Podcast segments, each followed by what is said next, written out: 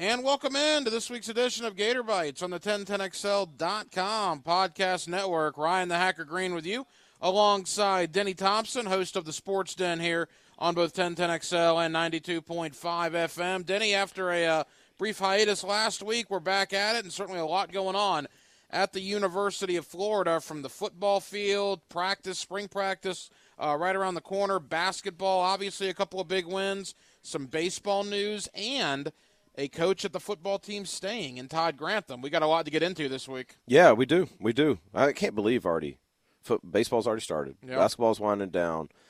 And there are college teams starting spring practice. I want to say this week or next week. I think the first Power Five that I saw was I think Duke. Duke always does they're, They're March March first. March first. March okay. first. Yeah, so I want to say last year they did mid February. Yeah, so I mean you have an ACC team that begins spring practice yep. in about a week, week and a half. It's pretty crazy. You know what that always tells me? What's that? Is to get ready because it's my busy time of year because that means college spring break is right around the corner, and then in the quarterback training world from college spring break all the way through the end of July, we don't stop. Yeah, it, it, it keeps going. There's no question about it. Of course, Duke's going to have to replace Daniel Jones, who's going to be a very high draft pick in the NFL draft. All right, let's get in to some Gator talk here on Gator Bites. It's what we do on the 1010XL.com podcast network. Let's begin with Todd Grantham. You and I haven't spoke since Todd Grantham decided to turn down the Cincinnati Bengals and remain at the University of Florida. What was your opinion when you heard the Bengals were talking with Todd Grantham, and then likewise your opinion when you found out Grantham said no and is going to return to Florida? You know, Hacker, I didn't really have any feelings about it. I, I'm I'm not one of these guys that's going to go delete tweets and all that kind of stuff. I I didn't like the Grantham hire to start. Like I, I just and I was wrong. He had a great well, he had a good year last year. Not great, because if you look at some of the, the scores they gave up, and you look at like the Kentucky game, no adjustments were made, absolutely none. Missouri game, same thing. So, um, I'm not the biggest Grantham fan. I will say it this way: when I heard he was interviewed, I'm like, oh, okay, cool, good for him. Mm-hmm. When I heard he didn't get the job, I was like, okay, cool, good for us. Like it wasn't. I didn't really care either way. You know what I mean? Florida's success on the recruiting trail right now. A lot of that's Dan Mullen, obviously. A lot of that's some of the assistants.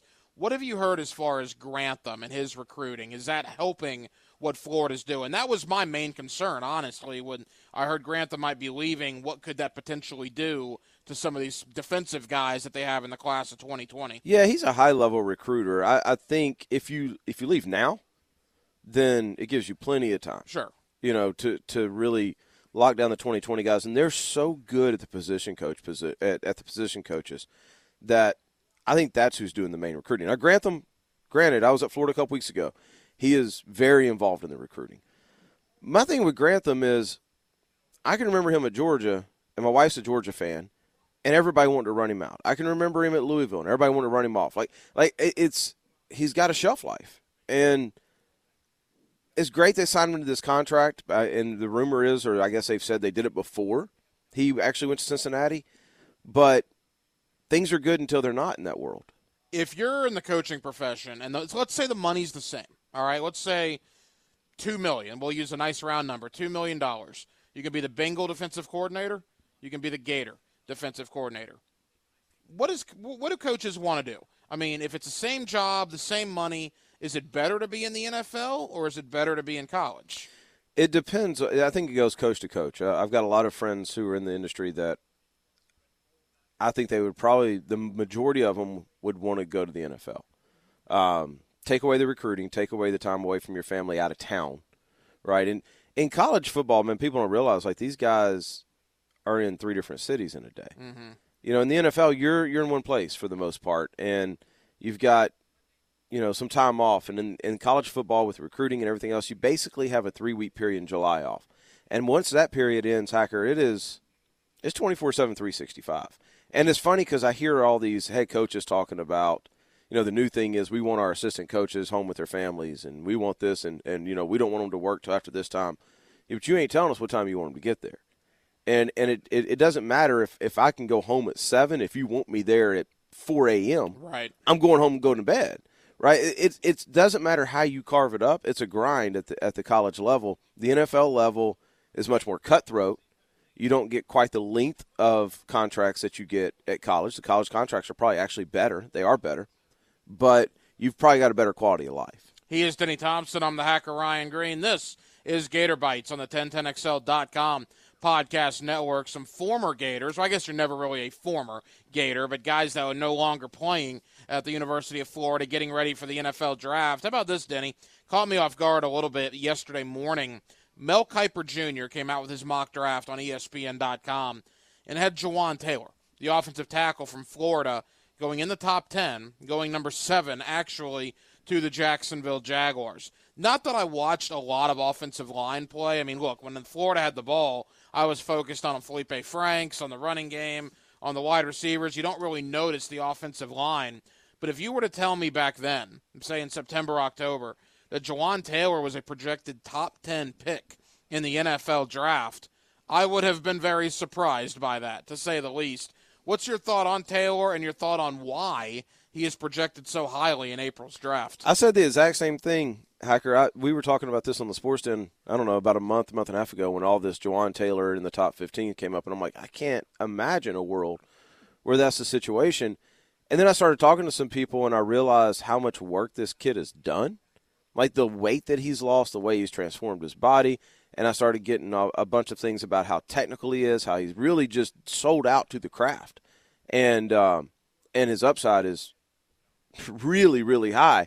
So guys that know a lot more than I do about the offensive line position all tell me that this dude is the real deal and that he's going to get in, he's going to play right away, and he's going to do nothing but get better as far as the Jaguars are concerned, like I'd love for them to draft, and this ain't a Jag podcast, but I'd love for them to draft O line first round. Mm-hmm. Absolutely love it. If that means Jawaan Taylor, that means Jawaan Taylor. Um, you know, at some point though, you, you got to start asking the questions about like why why were there issues running the ball in Gainesville early on? Like was it just an offensive? Were they settling into something? Were they were they? I mean, because they were getting blown off the ball the first couple games. Yeah particularly you know, Kentucky. Yeah, why? You got Martez Ivey, you've got Jawaan Taylor. Like, why? Why did that happen? And is it a is it a is it a what's the word I'm looking for? Is it a testament to the coaching that they got so much better at the end? What happened? Well, the interesting thing about Jawaan Taylor too, you know, we do so much recruiting on this show. He was a three-star kid yeah. coming into Florida. I listened to the Frangie show, and they were talking about it. I believe they said he was like 140th in the state of Florida for his recruiting cycle. Sometimes you just miss on. Do you guys. know why he was though? because he was so obese. Okay. That he really couldn't move. Well, the, the interesting thing, he was teammates with Chauncey Gardner Johnson. Right. Right? Right. Down, um, where'd they go to high school? They played for Coach Wilkins at Cocoa. Played at Cocoa. And, you know, they were teammates there. They both go to Florida. Gardner Johnson, much highly rated, more highly rated coming out of high school to Florida. Yet it looks like Jawaan Taylor is going to go well above Chauncey Gardner Johnson in the NFL draft. Yeah, Jawante, it really is. If you want to see a, a, an example of a kid that really has just put the work in, this is the Jawaan Taylor kid. Wow. Yeah, I'm showing Hacker the, the pictures now. He was he always had good hands. He was all, but he just he was fighting that demon, just that weight demon, and they got him in at Florida. And, and really, he started in high school. And, and and look, you know, we talk about Coach Savage, a strength coach. But obviously, Jawaan Taylor, that's more than a one year process. Now, well, I'm sure Coach Savage helped, but that's that's over. That's got to be a couple of years. He's lost a ton of weight. Now, uh, don't quote me on this, but I think the story goes that Florida told him they would offer if he lost 50 pounds. Okay. And that's what's kind of set it in motion. Is he, that was his dream offer? That's where he wanted to go. So that's what kind of kicked him into gear. He lost 50 pounds and then continued on with his development. You know, you train quarterbacks here locally, Denny, with six points. You do a lot of work with football players.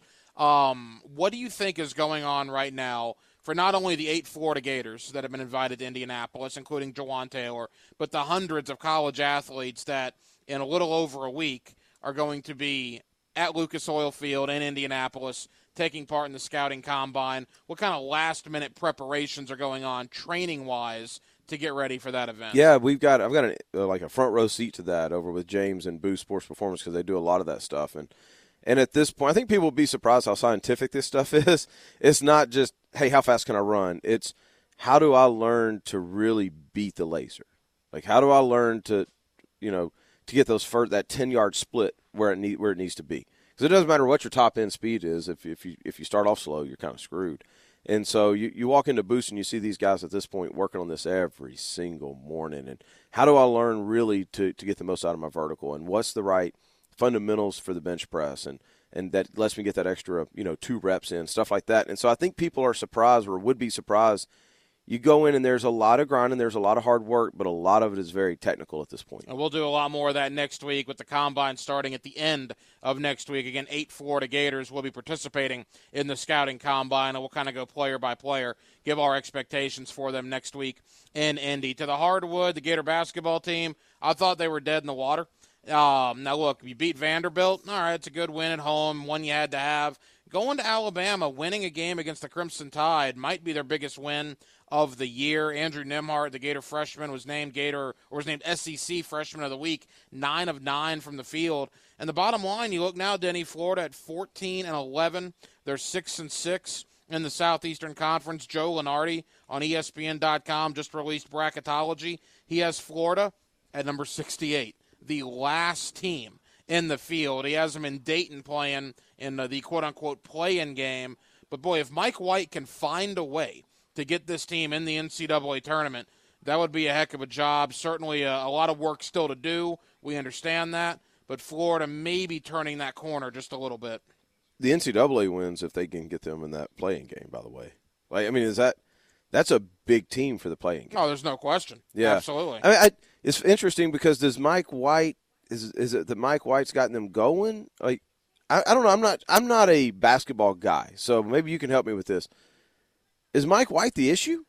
I, I don't think he's or is the he issue. the solution? I, I think the issue is well, I think Mike White struggled recruiting big men. I think there's a problem with big men. Well, you know, I love Kevarrius Hayes, but he can only do so much. And Florida has not done well in the interior. Now they have McDonald's All Americans on their way, and maybe that'll change. But I think the three freshmen, Locke, Nembhard, and Johnson, have really figured it out over the last couple of games. And, and if that continues, I think Florida is going to be in a prime position to make the NCAA tournament. You look at their last six games. They start this week at LSU, Mm-hmm. and it's an interesting schedule, Cork. They play LSU twice Yeah. in the last six games, which is weird. So you're at LSU, you're home against LSU, you're at Kentucky, yikes, and then you have Missouri, Vanderbilt, Georgia. Denny, they got to beat Missouri, Vanderbilt, and Georgia. And then if you split with LSU, you're probably in the NCAA tournament. But if you lose, You to think Mis- you, you think it's you think it's that simple? I, I do. I, I mean, if You don't think they have to win one at the SEC no, tournament? if you go four and two in the next six, they're probably in. I mean, Lunardi has them in right now, and not to say Lunardi's word is gospel, but he's, He's pretty, pretty darn accurate. good. Yeah, and if you go if you go four and two, that means you're beating a top fifteen team in either LSU or Kentucky. Uh, I think it might be nail biting time on Selection Sunday, but I still think they're in. The problem is, and what will be nail biting time for Gator basketball fans, is you cannot lose to Missouri, Vandy, or Georgia. Yeah. If you lose one of those three, then you're going to probably have to pick off a team in the SEC tournament. Yeah, I, you said you know it looked like they were dead in the water, maybe not. I still think they're dead in the water from the sense of, you got, you have any hope that this team can make any type of run, and when I say run, even win two games in the NCAA tournament. No, but that goes back to the old question: Would you rather get in the big dance and lose in round No, I got you. or would you rather make the quarters of the NIT? But the standard, I would rather get in the big dance. I think. This, oh, I'm with you. I I- no, I, I don't, no doubt about that. But I think the standard in Florida is if you get in the NCAA tournament, like you want to win a couple games. Sure. You don't want to be a one and done game guy, right? I mean, that, I don't care anything about. I'll watch that playing game, but you're gonna be you're gonna be like ecstatic if they win. The first Uh, round's the first round. That play-in game doesn't count in my book. Well, I I think you know what you're looking for now is to get Nembhard, Johnson, Locke, um, Reps, You know, yeah. Bassett, Ballard, all these young freshmen and sophomores. You're looking to get them reps. Yeah. So when the McDonald's All Americans come join them next year, all of a sudden you may have something. You know, now you're supposed to have some senior leadership with KeVaughn Allen and Jalen Hudson and Kevarrius Hayes, and I like those guys, but for whatever reason, it just hasn't materialized for them. But maybe they're starting to come out of it. Again, I thought they played their best game against Alabama. That's why I'm very curious moving forward. LSU and Missouri on the horizon. If Florida continues to progress, we'll see if they have turned that corner. It'll be fun to watch. Certainly more intriguing to me now, Denny, than it was. Oh, no doubt. You know, a week, two weeks ago. Yeah, no doubt. I'm just kind of I'm kind of playing devil's advocate for the sake of playing it on that. I just I'm not allowing myself to get excited about Florida basketball at this point. Right. No, I hear If- you. Now, if they go and they beat, if they go four and two, and and one of those wins is Kentucky at the end at Kentucky. Oh, if you go into Rupp and win, you're probably in the tournament. Yeah, okay, well now I'll, no, not even tournament. I will then at that point go, okay, this this team has shown some merit that they can go and they can beat someone who is better personnel than they are. You know, I'll tell you, the SEC as a whole has been fun to watch. Auburn, LSU, Kentucky, Tennessee, obviously, even Alabama. Got some good teams. It wasn't that long ago. The SEC was looked at as a laughing Terrible, stock. It was yeah. awful. Yep. And now they've invested some money. You know, Rick Barnes at Tennessee, Bruce Pearl at Auburn, Ben Howland, Mississippi State. Uh, you know, the teams are real. Avery Johnson at Alabama. Arkansas's got to get back. Like that's the that's the thing that I think the SEC needs. When they brought in Arkansas in the SEC, it wasn't a football move; it was a basketball move. with move. the big nasty Corliss Williamson. Yeah, yeah, I Forty mean, minutes of hell. Yeah, they, they've got to get that back because I think the SEC thought, okay, we get Arkansas, we get Kentucky, we get ratings. Yeah. You know, because that that was that was it. Then One- they've got to get them back. One final thought here on Gator Bites. Again, next week we'll do all the combine talk. We'll obviously review some basketball. Again, Denny Thompson, Ryan the Hacker Green here. Gator baseball just starting. Play, mm-hmm. they've played three games, just mm-hmm. starting. But congratulations to Kevin O'Sullivan, 500 career wins. That's a big deal, man. I mean, that, that's It is. that's quite an accomplishment. Obviously, he's brought a, a national title to the University of Florida in baseball, that coveted title that they had been looking for for so many years. Kevin O'Sullivan, I'm not sure if he gets the due that he is due, but I think that he is a, a heck of a manager. And again, congrats to him on 500. I don't think baseball gets the due, but I think in the baseball world, Kevin Sullivan does. Kevin Sullivan does because that is the premier baseball program in the country Sure. right now. Period. And I just wonder if Gator fans appreciate him. yeah, Because, man, I, that's because I don't know how many Gator baseball fans there are necessarily. There's a lot, man. There- There's a lot. Yeah. There's a lot come May. I figured true, that out. yeah. I don't know how many there are in But here's where I'm gonna and give March. here's where I'm gonna give props to him. Is he opens up the season with Long Beach State. Okay, Long Beach State, I don't know anything about them, but here's what I know. They've practiced before. The, the Seminoles opened up the season with Maine. yeah. Like it's February. Easy on Maine. My in-laws are in Maine. You know what it is? You know what the degree is today? There isn't one. Yeah. There's no temperature. Those guys haven't even practiced yet. And you, you, of course you're going to sweep them.